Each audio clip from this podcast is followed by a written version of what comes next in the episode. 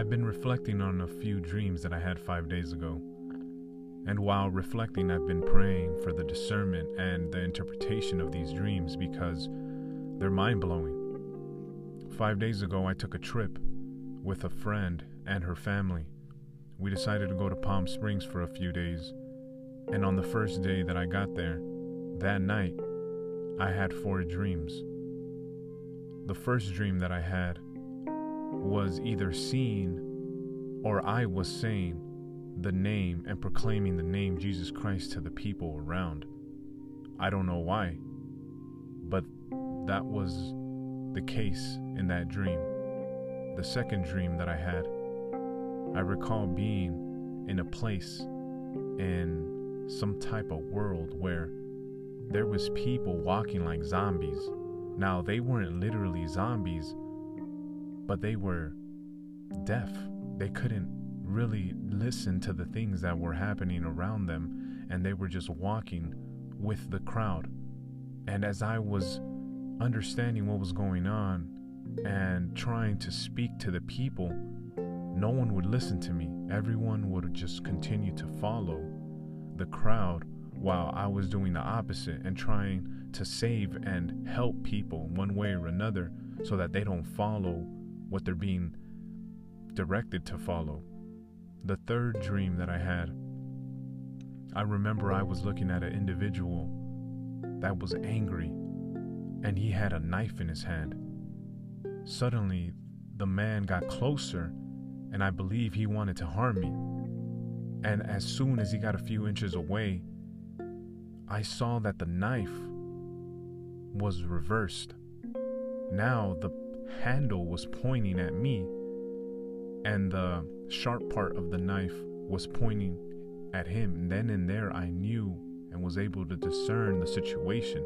I knew that I was protected, and I knew that this madman wasn't going to harm me. I awoke. Now, in this fourth dream, I used the Hebraic version translation of Jesus Christ. Now, in this fourth dream, I remember that I was talking to my cousin's mother. And as we were talking and catching up, she looked fine. She looked happy. And suddenly, these veins just started to appear all over her face and her body and her hands and her arms. Then and there, I knew that she was demon possessed. Something had come upon her and took over her. And as she literally transformed and, com- and completed her transformation, she got near me and started to rub her body against me in a sexual way.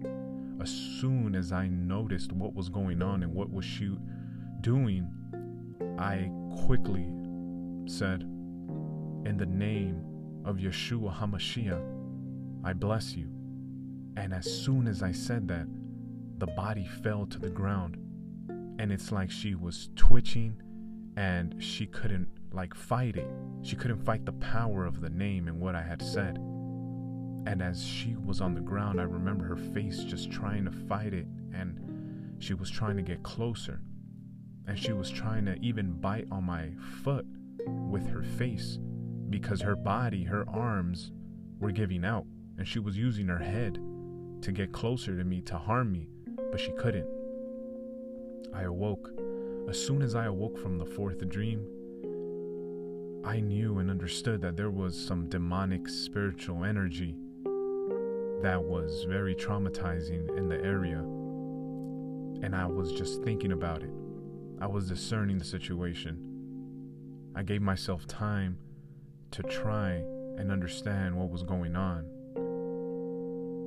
And as we had breakfast early in the morning, my friend's grandmother, a 90 year old woman, had a dream as well of seeing her deceased husband in her dream, telling her to follow her, follow him. And as he was following him, she said that she remembers seeing her deceased husband having a cross.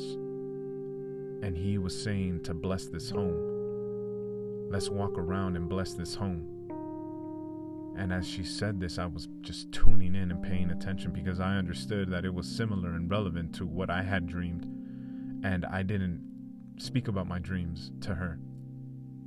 And so I wanted to know more information to see if it was relevant, although I knew, and I, I asked her if her deceased husband said if it was the home that we were staying in that had some type of, you know, demonic energy that needed to be cleansed.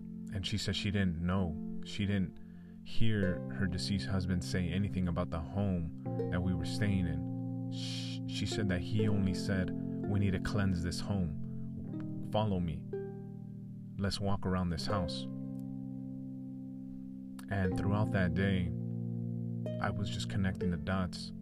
I was reading scripture. I was talking to my friend and just elaborating. And we just came to the conclusion that this had to be said because there is a lot of deception going on in these days. And it's sad to see. It's sad to see people following the crowd not knowing what's going on. And it's more spiritual than physical. We're going through a spiritual warfare, and a lot of people are unfortunate to see it. Now, I'm going to give you an example what it says in scripture that's relevant to what I had dreamed and how I casted out a demon in the dream.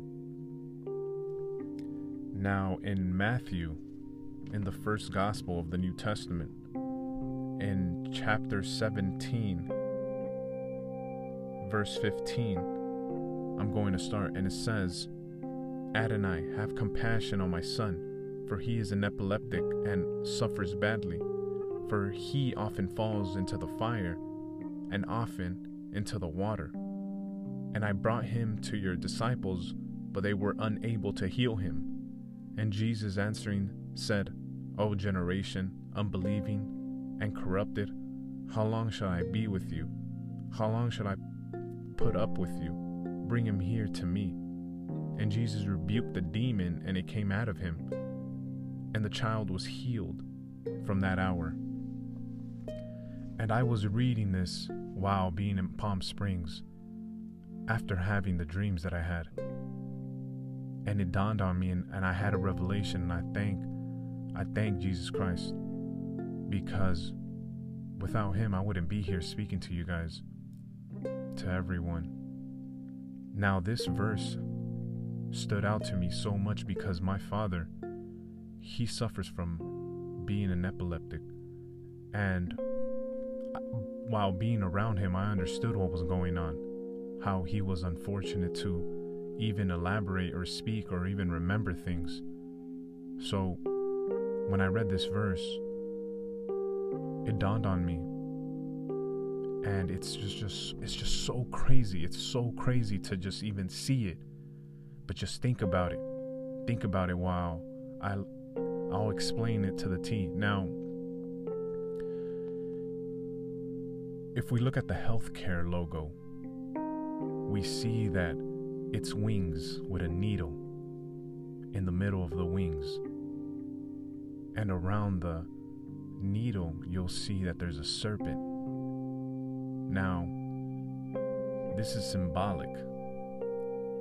If we see it from a biblical view, we see that the serpent represents Lucifer, a demon, Satan, the deceiver of all. Now, if we were to put that in that context, and the healthcare industry says that a lot of these psychological diseases are due to something that they like to proclaim and it's just all garbage it's all deception because eventually they're going to want to give you pills they're going to want to give you some type of drugs and these pharmaceutical drugs are not going to help because we don't even know what they're made out of. We don't even know how it's going to harm us.